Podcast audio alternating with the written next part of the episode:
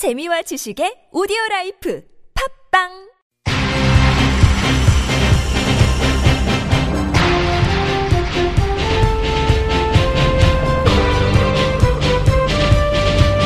색다른 시선 김종배입니다.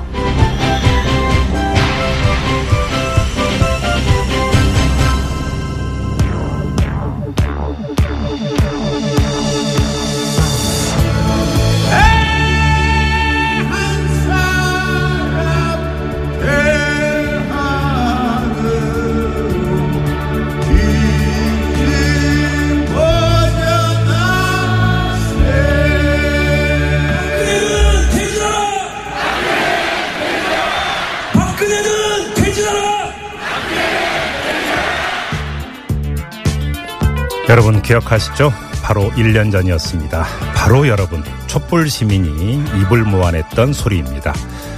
1년이 흘렀습니다. 아직 우리 사회는 많이 변하진 않았지만 바꾸고자 하는 의지와 노력은 1년 전 그대로입니다. 특별한 그 누구가 아니라 우리가 해내고 있는 중입니다. 그래서 이런 말씀을 우리 애청자 여러분에게 드리겠습니다. 촛불 시민 여러분, 여러분은 여전히 주인공이십니다.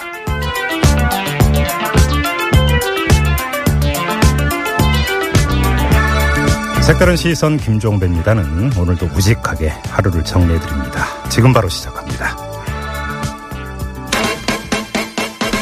뉴스 따라 읽지 않고 따져 읽습니다. 시사통과 똑 기자의 뉴스 해부. 네, TBS 보도국의 양아람 기자 모셨습니다. 어서 오세요. 네, 안녕하세요. 자, 첫 소식 가볼까요? 네, 고영주 방송문화진흥회 이사장이 오늘 방송문화진흥회에 대한 국감 자리에서 어, 사퇴할 의사가 없음을 밝혔습니다. 네. 지난 19일에 방문진 이사회 이유만 하더라도 사퇴 가능성을 열어놨는데요. 네. 어, 당시 언제 거취를 표명하는 것이 공인으로서의 처신에 합당한 것인지 고민하고 있다고 말했습니다. 네. 어, 그런데 오늘 국감장에서는 입장을 다시 뒤집은 겁니다. 네. 아, 게다가 여기에서 더 나아가서 음. 고 이사장은 문재인 대통령이 평소 소신대로 했으면 우리나라는 적화됐을 것이라고 이념 편향적인 말을 뱉었습니다. 네. 어, 이미 문재인은 공산주의라는 발언으로 고 이사장이 재판을 받고 있는 상태잖아요. 지금 어. 재판받고 있죠. 네. 당시 새정치민주연합 대표였던 문재인 대통령이 명예훼손 혐의로 민형사 소송을 제기하기도 했는데 네. 어, 그런데 고 이사장 왜 이렇게 계속해서 이념 편향적인 발언을 쏟아내고 있을까요? 어, 이에 대해서 박문진 이완기 이사의 시각은 이렇습니다. 그 자유한국당하고 공조해가지고 뭐 방통위 정거까지 하면서 방통위원장한테 압박하고 하는 상황으로 봐서는 고영주 이사장은 지금 박문진 이사장으로서 역할보다는 에, 향후에 자- 자기 정치적인 어떤 뭐 자리모색이라고 할까? 뭐 거치에 대한 입장이 자꾸 바뀌고 뒤바뀌고 하는 것은 자기 생각하고 어, 자기 주변에 있는 정치권의 어떤 입장하고 혼돈되고 있는 거라고 봐요. 음. 네, 고 이사장이 이렇게 버티기에 나선 것은 방금 이제 인터뷰에서도 들으셨듯이 정치권의 입장이 반영된 것으로 보입니다. 네네. 네, 고 이사장은 오늘 국감 오전 일정이 끝나고 점심 시간을 이용해서 자유한국당 어, 의원총회에 참석을 했는데 네. 오후 국감에서 더불어민주당 신경민 의원이 국감 보이콧에 선언한 정당 행사에 참석한 것을 이제 좀 지적을 하니까 네. 가면 안 되는 데냐 이렇게 오히려 반박을 했다고 조금 전에 합니다. 6시 뉴스에 자세히 나오더라고요. 네. 네네. 어쨌든 이 정우택 자유한국당 원내대표는 의원총회에서 이런 말을 했다고 합니다. 네. 앞으로 정권이 바뀔 때마다 공영방송을 장악하기 위한 행태가 벌어지는 것을 근원적으로 막기 위한 해결책을 놓고 국민을 이해시켜야 한다고 네. 이렇게 말했는데 음. 누가 해야 할 말인지 잘 모르는 것 같습니다. 저도 그 한마디만 거들겠습니다. 그러니까 문재인은 공산주의자라고 해서 명예훼손 혐의로 그 고소돼서 재판을 받고 있는데 네. 여기에 평소 소신대로 했으면 우리나라는 적화됐을 것이라는 발언을 추가를 하면 재판에 유리하겠습니까? 불리하겠습니까? 불리하지 않을까요? 그런데 왜 했을까요? 변호사 출신 아닙니까? 제가 볼 때는 여기에는 또 나름의 포석이 있는 것 같은데 이 정치의 사법화라고 하는 표현이 있어요. 그러니까 정치권이 네. 어떤 사회 갈등의 의제를 자기들이 풀어야 되는데 뭐 주고받고 공방을 하다가 거기서 나온 표현이나 이런 걸 가지고 검찰에 고소 고발을 해서 사법부의 판단에 맡겨버리는 정치적으로 해결을 하지 않고 네. 그러니까 정치 문제를 오히려 사법부에 맡기는 건 이제 정치의 사법화라고 하는데 네. 고영주 이사장은 정반대로 네. 사법 문제의 정치화를 지금 아, 아, 그 의도하고 있는 게 아니냐. 이건 네. 사법 과제잖아요, 자기한테는. 그렇죠. 근데 문제는 오히려 이거를 더 증폭을 시킴으로써 정치 쟁점화함으로써 네. 나중에 유죄 판결을 받는다 하더라도 음, 정치적으로 뭔가를 모색하려고 하는 음. 이런 포석을 깔고 있는 게 아닌가 싶은 생각도 좀 드는데요. 그러지 않고서 이런 얘기를 이렇게 할 수 있겠습니까? 그것도 국정감사장에서. 예, 길게 이해가 말씀해 되십니까? 주셨는데 예. 그러니까 한마디로 정리하면 어쨌든 정치적인 입장 때문이다. 그렇습니다. 자, 다음으로 가죠. 네, 미국 의회에서 의회 승인 없이는 북한을 공격할 수 없도록 하는 법안이 발의됐습니다. 네. 어, 존 코니어스 하원 의원이 발의한 건데요. 네. 이 법안에 일부 공화당 의원이 참석했고 또 민주당 의원까지 해가지고 62명이 참여를 했다고 하고요. 네. 어, 상하원에서도 같은 내용은 같은 내용의 법안 발의 움직임이 일고 있다고 합니다. 네. 아무래도 이제 트럼프의 독주, 위협, 도발 이게 현실화되지 않도록 막겠다 는 의지로 보이는데요. 이런 건 신속 처리해야 될 안건인데. 네. 하루라도 빨리. 그러니까요. 네. 근데 이제 미국 의회에서는 이런 움직임이 보이는데 음.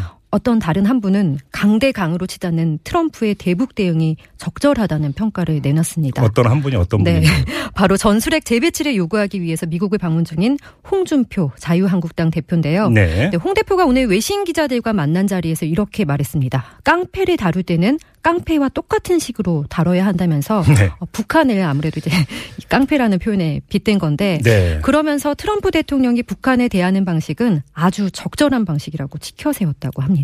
깡패를 깡패처럼 다루면 아수라장이 되는 거 아닌가요? 그러게 말입니다. 넘어가죠. 네. 네. 어제 오늘 이제 중국의 사드 보복으로 인한 피해가 120억 달러, 뭐 우리 돈으로 13조 5천억 원에 달한다는 보도가 여기저기 나오고 있는데요. 네. 코리 가드너 미 상원 외교위 동아태 소위원장이 한국 측에서 들었다면서 이렇게 말을 한 겁니다. 네. 가드너는 지난 17일에 어, 현지 시각으로 17일에 미국 워싱턴에서 외교부 기자단과 만났는데요. 이 음. 자리에서 중국이 사드 보복과 같은 행동을 북한에 대해서 했더라면 핵 미사일 자금이 유입되는 북한의 경제를 차단시켰을 것이다 이렇게 밝혔습니다. 네. 근데 이제 가드너가 한국 측에서 들었다는 사드 보복 피해액 과연 출처가 어디일까요? 우리 한국 측 이렇게만 표현한 거죠. 네, 그렇습니다. 네. 우리 정부에서는 공식적으로 집계가 안 된다고 하는데 네. 어, 더불어민주당 홍익표 의원의 마- 말을 통해서 자세히 한번 들어보시죠. 정부에서 그렇게 공식적으로 집계가 안 돼요, 지금요. 그러니까 사드 피해와 사드 피해 아닌 것들이 뒤섞여 있기 때문에 네. 그걸 사드 피해라고 해서 지- 집계할 수 있- 있는 거는 민간기관에서 발표가 되지 정보기관에서 발표된 적은 없습니다. 그러니까 정부는 이런 발표를 한 적이 없다라는 거잖아요. 네, 그렇습니다.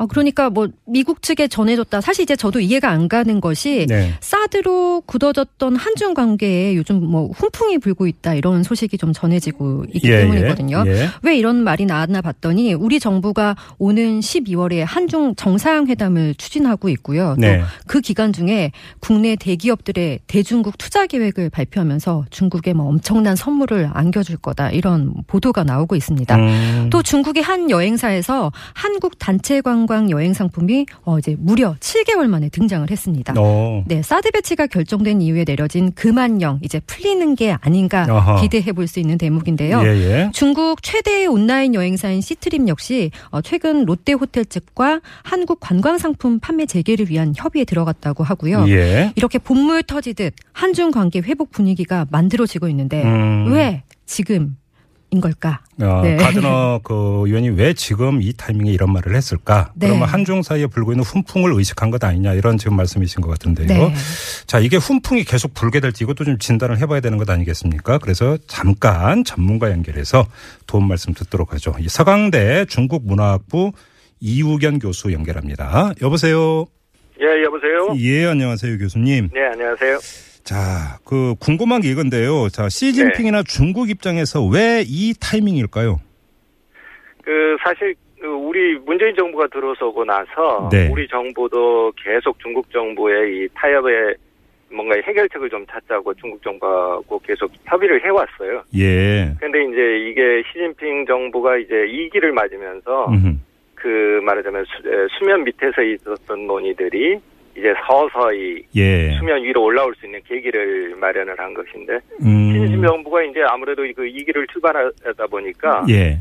가장 중요한 게 이제 그 국내 정치일 수도 있지만 대외적으로 어, 안정적이고 그리고 좀 화해로운 환경을 만들어주는 게 굉장히 중요하거든요. 음흠. 네, 그런 차원에서 에, 한중 관계도 계속 이렇게 둘 수가 없- 없는 형편이기 때문에 예. 이제 수면 위로 올라와서 해결책을 찾는 시작 단계다 이렇게 볼 수 있습니다. 그러니까 이제 얼마 전에 19차 당 대회가 끝났잖아요. 그리고 이제 네네. 뭐 일반적인 분석은 시진핑의 권력 기반은 더 강화가 됐다. 이게 일반적인 분석인 것 같은데 네, 예. 그러면 이 작업 때문에 일단 물밑 교섭은 진행을 해왔지만 일단 유보를 했던 것이다. 이렇게 해석을 해야 되는 겁니까?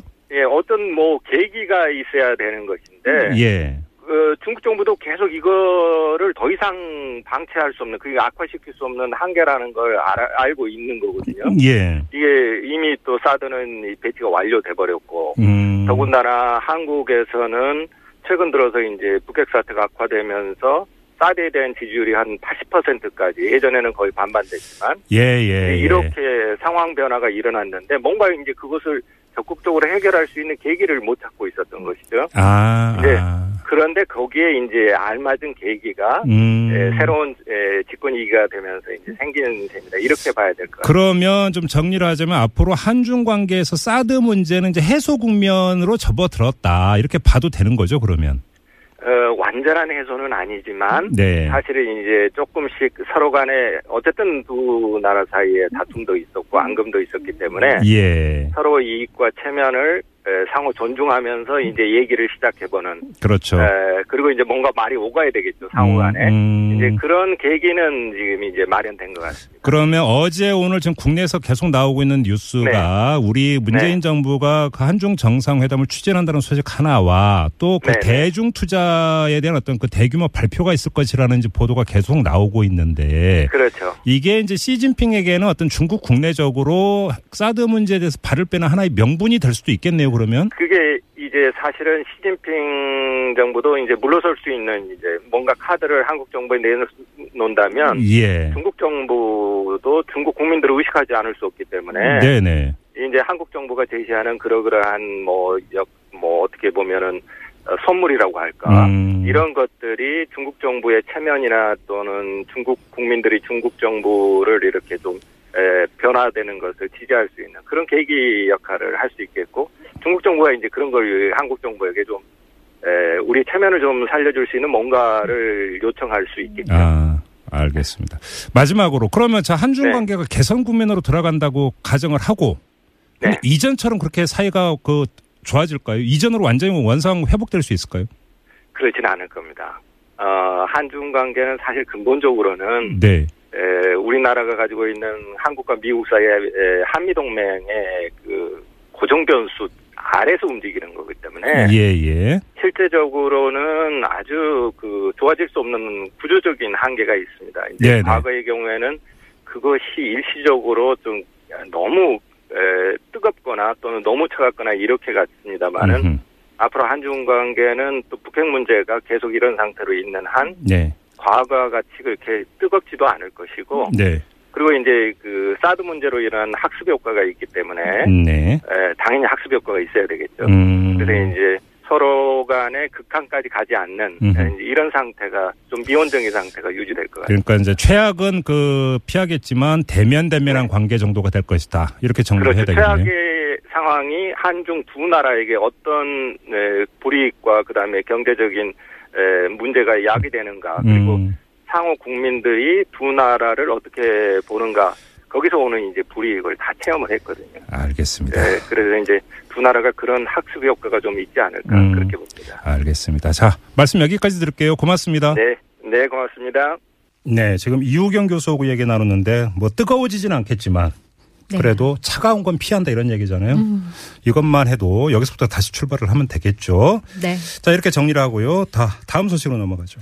네, 이명박 전 대통령 측이 어, 네이버 인물정보에서 이전 대통령의 아들 시영 씨에 대한 정보를 삭제해달라 요청했다 이런 보도와 관련해서요. 네. 사실과 다르다 악의적인 의도가 있어 보인다 이렇게 반박을 했습니다. 네. 오늘 뭐 한 핵심 측근이라고 하는 분이 연합뉴스와 통화를 했는데 네. 이전 대통령의 네이버 인물 정보와 관련해서 음. 삭제 요청 이제 그런 기사가 나가면서 어 사실을 바로잡고자 한다 이렇게 음. 밝혔습니다. 그러니까 지금까지 알려진 건 잘못된 보도라는 거잖아요. 네, 어제 오늘 네이버 실시간 검사 이거에 엄청나게 오르내렸거든요. 예, 예. 예, 이 측근은 네이버 인물 정보에 이전 대통령의 출가한 자녀들 이름을 삭제한 것은 2015년 9월경이다. 어, 당시에는 이슈가 없었던 시기라고 밝혔고요. 네. 또 다스 실소유주 논란에 시영 씨가 부담을 느껴서 최근 이전 대통령 측에서 네이버에 삭제를 요청했다. 이런 주장은 사실과 다르다고 일축했습니다. 네. 하지만 이런 말도 했는데요. 이 부분을 주목해 볼 필요가 있습니다. 음, 음. 비서실에서 이전 대통령의 사진을 교체하는 과정에서 네. 출가한 자녀들의 이름까지 굳이 명시할 필요가 있겠느냐 이런 생각에 이전 대통령 내외의 이름만 넣어달라고 요청을 했다. 다른 아, 국민들도 예 자녀들의 이름을 인물 정보에서 빼는 경우가 많다 이렇게 말을 했고요. 다음의 경우에는 당시에 사진 교체를 하지 않아서 음. 인물 정보도 교체되지 않았다 이렇게 덧붙였습니다. 그러니까 시영 씨 정보를 빼달라고 요청한 적은 없고 다만 이명박 전 대통령 부부의 이름만 넣어달라고 요청을 했다. 네, 이, 이거잖아요. 네. 그래서 지금까지 알려진 건 악의적인 것이다. 사실과 다르다 이런 주장이잖아요. 그게 그거 아닌가 싶어요. 제가 하나만 여쭤볼까요? 네. 이마와 맞박의 차이를 아십니까? 순화된 언어와 순화되지 않은 언어. 아 역시 실체는 똑같다. 네. 이 얘기입니다. 그렇죠? 그렇습니다. 잠시 전하는 말씀 듣고 이어가죠. 뉴스를 보는 새로운 방법. 색다른 시선 김종배입니다를 듣고 계십니다.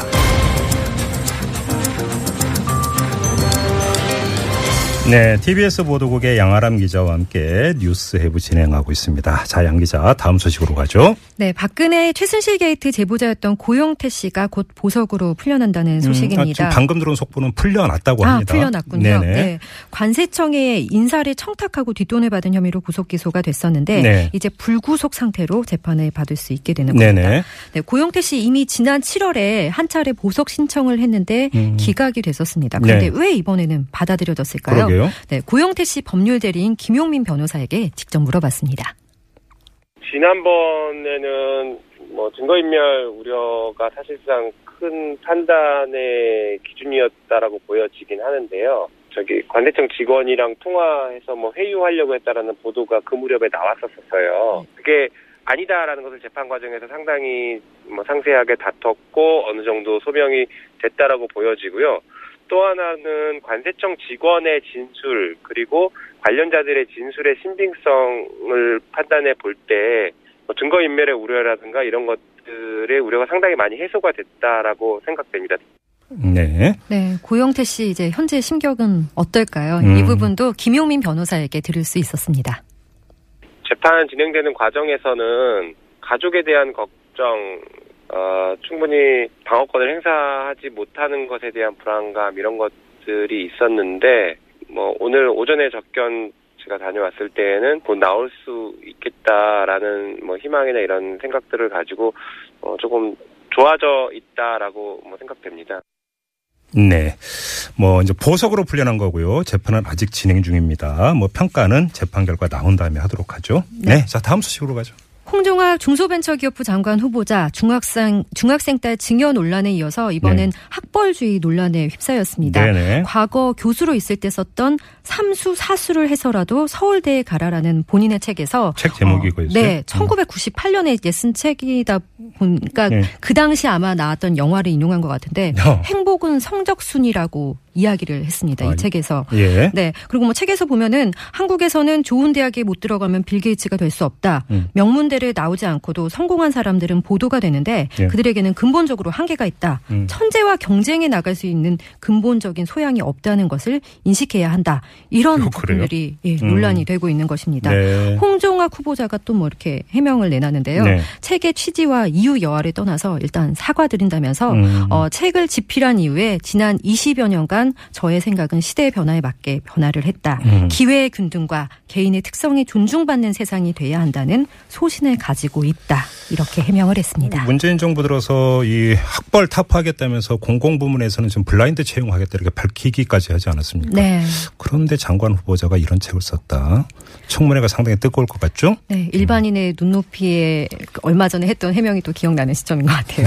네. 자, 다음 소식으로 넘어가죠. 네, 세월호 미수습자를 찾을 수 있는 계기가 될 수 있을까요? 전남 음. 목포 신항만에 있는 세월호 선체가 바로 세워집니다. 어. 어, 세월호 선체조사위원회가 오늘 회의를 열어서 이렇게 결정을 했는데요. 예. 세월호를 바로 세우면 그동안 진입이 어려웠던 일부 공간들에 대한 조사가 가능해지기 때문에 음. 아, 유가족들도 선체를 세우는 것을 요구하기도 했습니다. 예, 예. 아, 게다가 지금 누워 있는 상태로는 음. 침몰 원인을 밝힐 중요한 장소를 정밀 조사하기 어렵다는 판단도 음. 작용한 것으로 이제 보입니다. 그 선내 가득 새는 뻘도 이제 다 이제 퍼냈고 했으니까 아무튼 이게 바로 세우는 게 진실을 바로 세우는 결정적 계기가 좀 되기를 바라고요. 네. 자, 짧게 한 소식만 더 전해 주시죠. 네, 일본군 위안부 피해자를 매춘으로 표현해서 논란에 빚었던 제국의 위안부 어, 이 책을 써서 명예훼손 혐의로 기소됐던 박유아 세종대 교수가 네. 1심에서는 무죄를 선고받았었거든요. 근데 그때 저희 그 판결 보고 네. 그 할머님도 연결해서 입장도 들었는데요. 너무 답답해 하셨거든요. 그러니까요. 네. 그런데 이제 항소심에서 유죄 판결을 받았습니다. 네. 어, 법원 이 역사적 사실을 왜곡하고 고의성이 있다고 판단을 했는데 음. 어, 벌금 천만 원을 선고했습니다. 네. 어, 재판부는 박 교수의 단정적인 표현으로 인한 사실 왜곡으로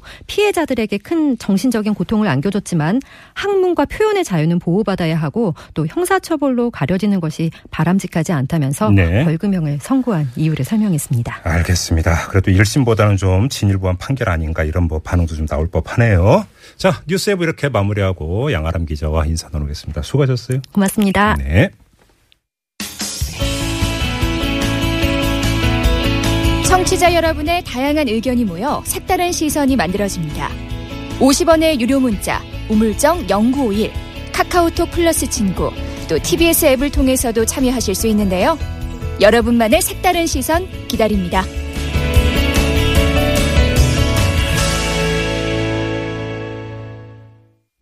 네, 문재인 대통령이 오늘 오후에 지금 공석으로 되어 있죠. 이 헌법재판소장으로 이진성 헌법재판관을 어, 지명을 했습니다. 그 이진성 재판관의 재판관 자녀 임기가 내년 9월 19일까지인데요. 만약에 별도의 백 그러니까 법 개정이 없다면 이 후보자가 소장이 된다 하더라도 재임 기간은 그리 길지 않을 것이다 이런 이야기가 나오는데 이게 좀 해묵은 그지만 뜨거운 이런 논란거리 아니겠습니까? 자, 더불어민주당의 백혜련 의원, 어, 더불어민주당의 당 대변인을 맡고 계시는데요. 백혜련 의원 연결해서 입장 들어보겠습니다. 여보세요. 예, 안녕하세요. 예, 안녕하세요, 의원님. 일단 본론 들어가기 전에 어제 저희가 뭐 정태욱 의원하고도 인터뷰를 했는데 자유한국당 의원들이 국감 보이콧 선언하지 않았습니까? 네, 그렇습니다. 오늘 어떻게 됐어요? 진행이 됐습니까? 상임위별로? 어, 거의 대부분의 상임위가 진행 자유한국당의 불참한 가운데 진행됐습니다. 아, 예. 어, 저희 법사위 같은 경우는 자유한국당의 권성동 의원이 위원장인데, 그렇죠. 예, 저희 당의 금태석 간사가 사회권을 이양을 받아서 네, 네. 정상적으로 진행했습니다. 그럼 뭐 다른 정당, 국민의당이나 바른정당은 지금 국감에 열심히 아, 응하고 있다. 예, 이런 네. 얘기군요. 알겠습니다. 자, 이진성 재판관은 헌법재판소장으로 그 지명을 했는데요. 뭐 그 전에 나왔던 언론 하마평이나 보도에 따르면 강일원 재판관이 유력하지 않는가 이런 전망도 있었는데 어, 어떻게 평가하십니까? 어, 기- 이진성 헌법재판관 같은 경우는 주변의 평가가 네. 강단이 있고 예. 어, 주변 눈치 보지 않고 할 말을 하는 전형적인 법조인이라는 이런 평가를 받고 있습니다. 예, 예. 아 그리고 보수적인 어, 분과 또 진보적인 분 양쪽을 다 아우를 수 있는 분이기 때문에 예. 적합한 분이라고 음. 생각합니다. 제가 왜 이 질문을 드냐면 지명 소식이 전해지자마자 언론 분석이 이진성 재판관은 양승태 대법원장 그 추천 케이스인데 바로 이 점을 고려를 해서 청문회 그러니까 통과 임명동의 통과를 고려한 것 아니냐 이런 분석을 내놓던데요. 그런 부분도 뭐 있을 수는 있다고 생각합니다. 그런데 예, 예. 기본적으로 예. 어, 이진성 헌법재판관에 대한 평가가 음. 어, 헌법재판관으로서 어, 양 보수적인 부분과 진보적인 부분 양쪽을 다 아우를 수 있는 부분이 있고요. 예, 예. 소수견을 헌법재판 소의 기능이라는 것이 약자의 보호 아닙니까? 그런 측면에서 많이 음. 다양한 소수견을 네. 냈기 때문에 예. 그런 면에서도 굉장히 적합한 인물로 평가받습니다. 그리고 김희수 헌법재판관 다음으로 어, 선임이죠. 바로 임명이 되신 부분이에요. 그래서 네, 네. 어떻게 보면은 어, 헌법재판관들 간의 서열의 문제로 볼 때도 아, 부당 후보자라고 볼수 있는 그런 아, 부분들이 있습니다. 아, 네. 서열로 보면 또 이제 어떻게 김희수 그 후보자 같은 경우는 이제 부결이 됐으니까 그 다음 순위다 이렇게 이제 해석을 하시는 네, 거군요. 그렇게 볼 수 있는 것이죠. 아하, 또 네. 그렇게도 볼 수 있겠네요. 알겠습니다. 그나저나 그 임명동의 그 통과 가능성 어떻게 전망하세요? 저는 굉장히 높다고 봅니다. 지금 아 지금 어, 말씀하신 것처럼 양승태 대법원장이 추천하신 분이라서 네. 오히려 보수 성향으로 분류되기도 하고 어떻게 보면 어, 야당에서도 당연히 그또 청문회에서 동의를 했던 그런 분입니다. 예. 그래서 야당이 특별하게 반대할 명분이 전혀 없다고 보이고요. 음, 헌재 소장의 공백기를 하루라도 빨리 줄이, 줄이기 위해서 예. 당연히 국회에서 즉각 통과를 시켜야 된다고 봅니다. 아, 그래요? 그런데 뭐 지금 그 국민의당의 송금주 수석 대변인은 어떤 논평을 내놨냐면 이진성 후보자로 인해 대통령 몫을 한명 더 늘림으로써 김희수 권한 대행 지명 때와 똑같은 논란을 불러왔다. 이렇게 평을 했거든요. 이런 평은 그럼 어떻게 받아들이세요? 근데 이게 국, 저는 국민 여러분께서 이렇게 하니까 무슨, 어, 그, 이진성, 어, 후보자를, 헌법재판소장 후보자로 지명하라고 해서 대통령 몫이, 어, 그러니까 334, 법원과, 한마디 대법원과, 어, 국회, 대통령이 3명씩을 임명하게 돼 있지 않습니까? 예, 예, 예. 그러니까 대통령이 마치 4명을 임명하는 것 같은 생각을 음. 가지게끔 하는데 그렇지가 않습니다. 실제로는 3명, 3명 다 인- 하는 건데, 네. 그동안은 갈래적으로 어, 대통령이 이, 임명했던 부분 분을 음, 음. 헌법재판소장으로 하는 경우가 많았었죠. 예. 네. 근데 그러니까 이번에는 음, 예, 헌법재판소장이 이분이 이제 대법원 추천으로 되신 분 아닙니까? 예. 대법원 추천의 인사를 헌법재판소장으로 임명했다는 것뿐인 것이죠. 음, 대통령 몫을 한 명 늘리는 것이 아니라는 것을 명백하게 좀 그러면 알아주셨으면 좋겠습니다. 지금 그 송금주 대변인의 논평은 착시 유발 논평이라는 말씀이시네요. 네, 그렇습니다. 예, 알겠습니다. 오히려 저는 아그 갈래적으로 대통령 추천의 헌법재판관만 어 헌법재판소장으로 임명했던 갈래가 네. 깨져야 된다고 봅니다. 아. 어떻게 그것이야말로 어 바로 대통령과 코드가 맞는 사람만을 어떻게 보면 소장으로 임명하는 그런 갈래 아닙니까? 예. 예, 그렇기 때문에 다양하게 좀 더 할 수 있는 것 그것이 더 오히려 어 시스템적으로 맞는 방법이 아닌가 이렇게 봅니다. 지금 가장 큰 문제가 남아 있는데요. 자, 이진성 그 후보자가 임명 동의를 받아서 헌법재판소장이 됐다고 가정을 하고 임기는 어떻게 되는 겁니까?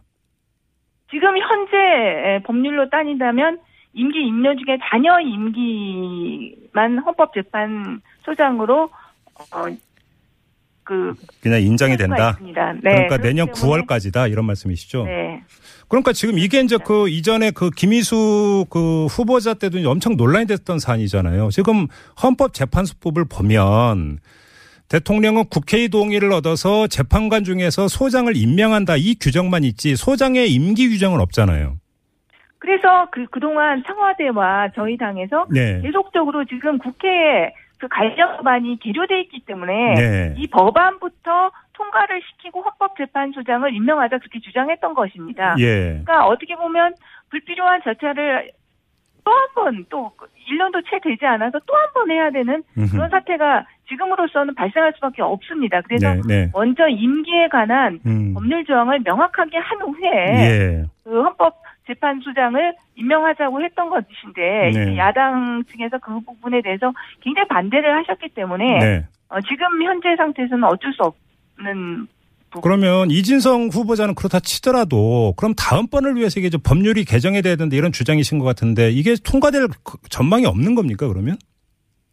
어, 상당히 사실은 이 법안에 대해서 예전에 야당들도 또 동일한 법안을 냈었고요. 그래서 네. 네. 어, 사실은 충분히 합의가 가능한 부분입니다. 그런데 헌법재판소장의 임명 절차를 가지고 어떻게 보면 정쟁화가 되면서 네. 시장에서 이 부분에 대해서 비협조적으로 나오게 된 것이죠. 그러나 또 어, 여러 가지 또 변수가 생기게 된다면 통과도 음. 가능할 수 있다고 봅니다. 그러니까 좀 불명료한 거는 좀 깔끔하게 좀 정리가 됐으면 그러니까 이 좋겠다. 부분은 예. 특별히 정쟁화를 시킬 필요가 없는 부분입니다. 입법의 미비이기 때문에 네. 아, 서로가 당연히 합의해서 충분히 통과시킬 수 있는 법안이거든요. 예, 예.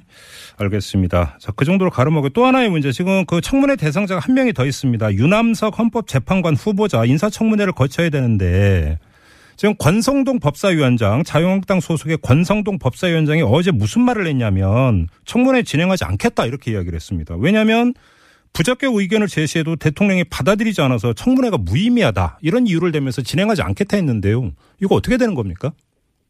먼저 권성동 법사위원장의 발언은 정말 오만한 발언이라고 봅니다. 예. 어, 법사위원장 혼자 뭐 재판관 후보자에 대한 청문회를 하지 않겠다 안 하겠다 이렇게 정할 수도 없는 부분이고요. 예. 이 발언 자체가 어떻게 보면 유남석 후보자에 대해서 이미 부적격이다 이렇게 사전에 아, 어, 예, 정하고 예. 음, 음. 하는 발언과 다름, 다름없다고 봅니다. 예.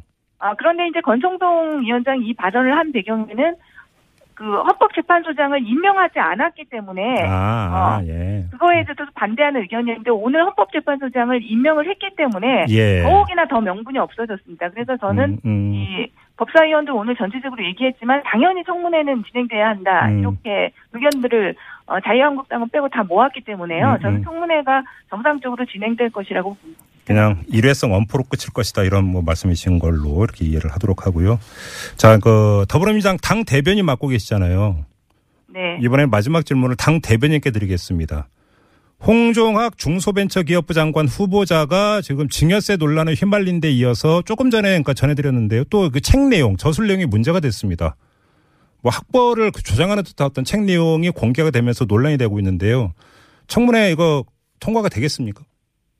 어, 먼저 그 증여 문제 같은 경우는 세금 문제에서는 명확하게 됐기 때문에 네. 큰 문제는 되지 않으리라고 보고요. 네. 그 책 같은 경우는 제가 책을 보지 못했기 때문에 내용을 정확히 알지는 못하지만은 음. 그 내용으로 본다고 한다면 음. 분명 문제가 있는 내용이라고 봅니다. 네. 오늘 본인 스스로도 어, 생각의 변화가 있었고 네. 어, 지금은 기회와의 균등과 개인의 특성이 존중받는 세상이 돼야 한다고 음. 어, 밝혔기 때문에 음. 청문회에서 그 부분에 대해서는 명백하게 잘못 그때 책의 기조가 잘못된 부분이 있다면 음. 어, 국민 앞에 소명을 하고 네. 어, 지금의 생각을 밝힐 것이라고 생각합니다. 아니 왜냐하면 지금 문재인 정부 같은 경우는 그 공공 부문에서 블라인드 채용도 그러니까 그 전면적으로 시행하겠다고 발표를 했고 학벌 타파를 그러니까 내걸고 있고 집권 여당도 당연히 이게 보조를 맞춰야 되고 왜냐하면 국민 정서의 대부분이 이러니까. 네, 그렇습니다. 그럼 이건 좀 더 그 집권 여당 입장에서 더 확실하게 목소리를 내면서 비판을 더 해야 되는 사안 아닌가요? 그러니까 문재인 정부 입장은 그것은 명확하다고 어, 말씀드리고 싶고요. 예. 그러니까 오늘 본인 스스로도 그때 당시에 그 책의 내용이 잘못됐다고 어, 반성하는 네. 그런 내용의 기조에 그 발표를 한 것으로 알고 있습니다. 그러니까 그 부분은 청문회에서 국민적인 비판이 있다면 분명히 그 부분은 어. 어, 후보자가 감당해야 될 부분이라고 아, 생각을 후보자가 하고요. 감당을 해야 된다. 비판 여론이 만약에 가시지 않는다라면 그 말씀이신 거죠? 그, 음. 네, 예. 음, 네. 알겠습니다. 어떤 뜻인지는 우리 애청자분들이 충분히 뭐 해석을 했을 거라고 믿고요. 인터뷰 여기서 마무리하겠습니다. 고맙습니다, 의원님. 네, 감사합니다. 네, 지금까지 더불어민주당 대변인인 백혜련 의원과 함께했습니다. 네. 색다른 시선 김종배입니다. 2부 마무리하고요. 7시 6분 3부에 돌아오는데요. 자, 오늘은 이 3부와 4부를 특별하게 꾸미려고 합니다. 촛불 1주년을 맞아서 촛불 특집으로 꾸밀 계획인데요. 아, 이 때문에 우리 애청자 여러분들 아주 많이 좋아하는 코너인데요. 서혜성 작가와 함께하는 박학다설. 어, 안타깝지만 이번 주는 건너뛰고 쉬도록 하겠습니다. 자, 3부와 4부 촛불 1주년 특집으로 어, 돌아오겠습니다. 잠시만 기다려 주시기 바라고요. 어, 관련해서 지금 애청자분들이 문자 주고 계시는데요. 카카오톡으로 아는 성님. 촛불은 어디에서 들어도 촛불입니다. 광화문이 아니어도 부산에서 대구에서 광주에서 제주에서 촛불을 든 사람들의 염원은 적폐청산 박근혜 탄핵이었죠. 둘로 나님이 아니라 모두 다른 사람들 단체가 아니라 다수의 개인이었습니다. 어디에 있든 마음에 촛불을 들었습니다라는 이런 어, 메시지를 보내주셨는데요. 바로 그렇습니다. 이 내용 저희가 3부와 4부에서 다시 한번 확인해보고 되새기는 시간 갖도록 하겠습니다. 잠시만 기다려주세요.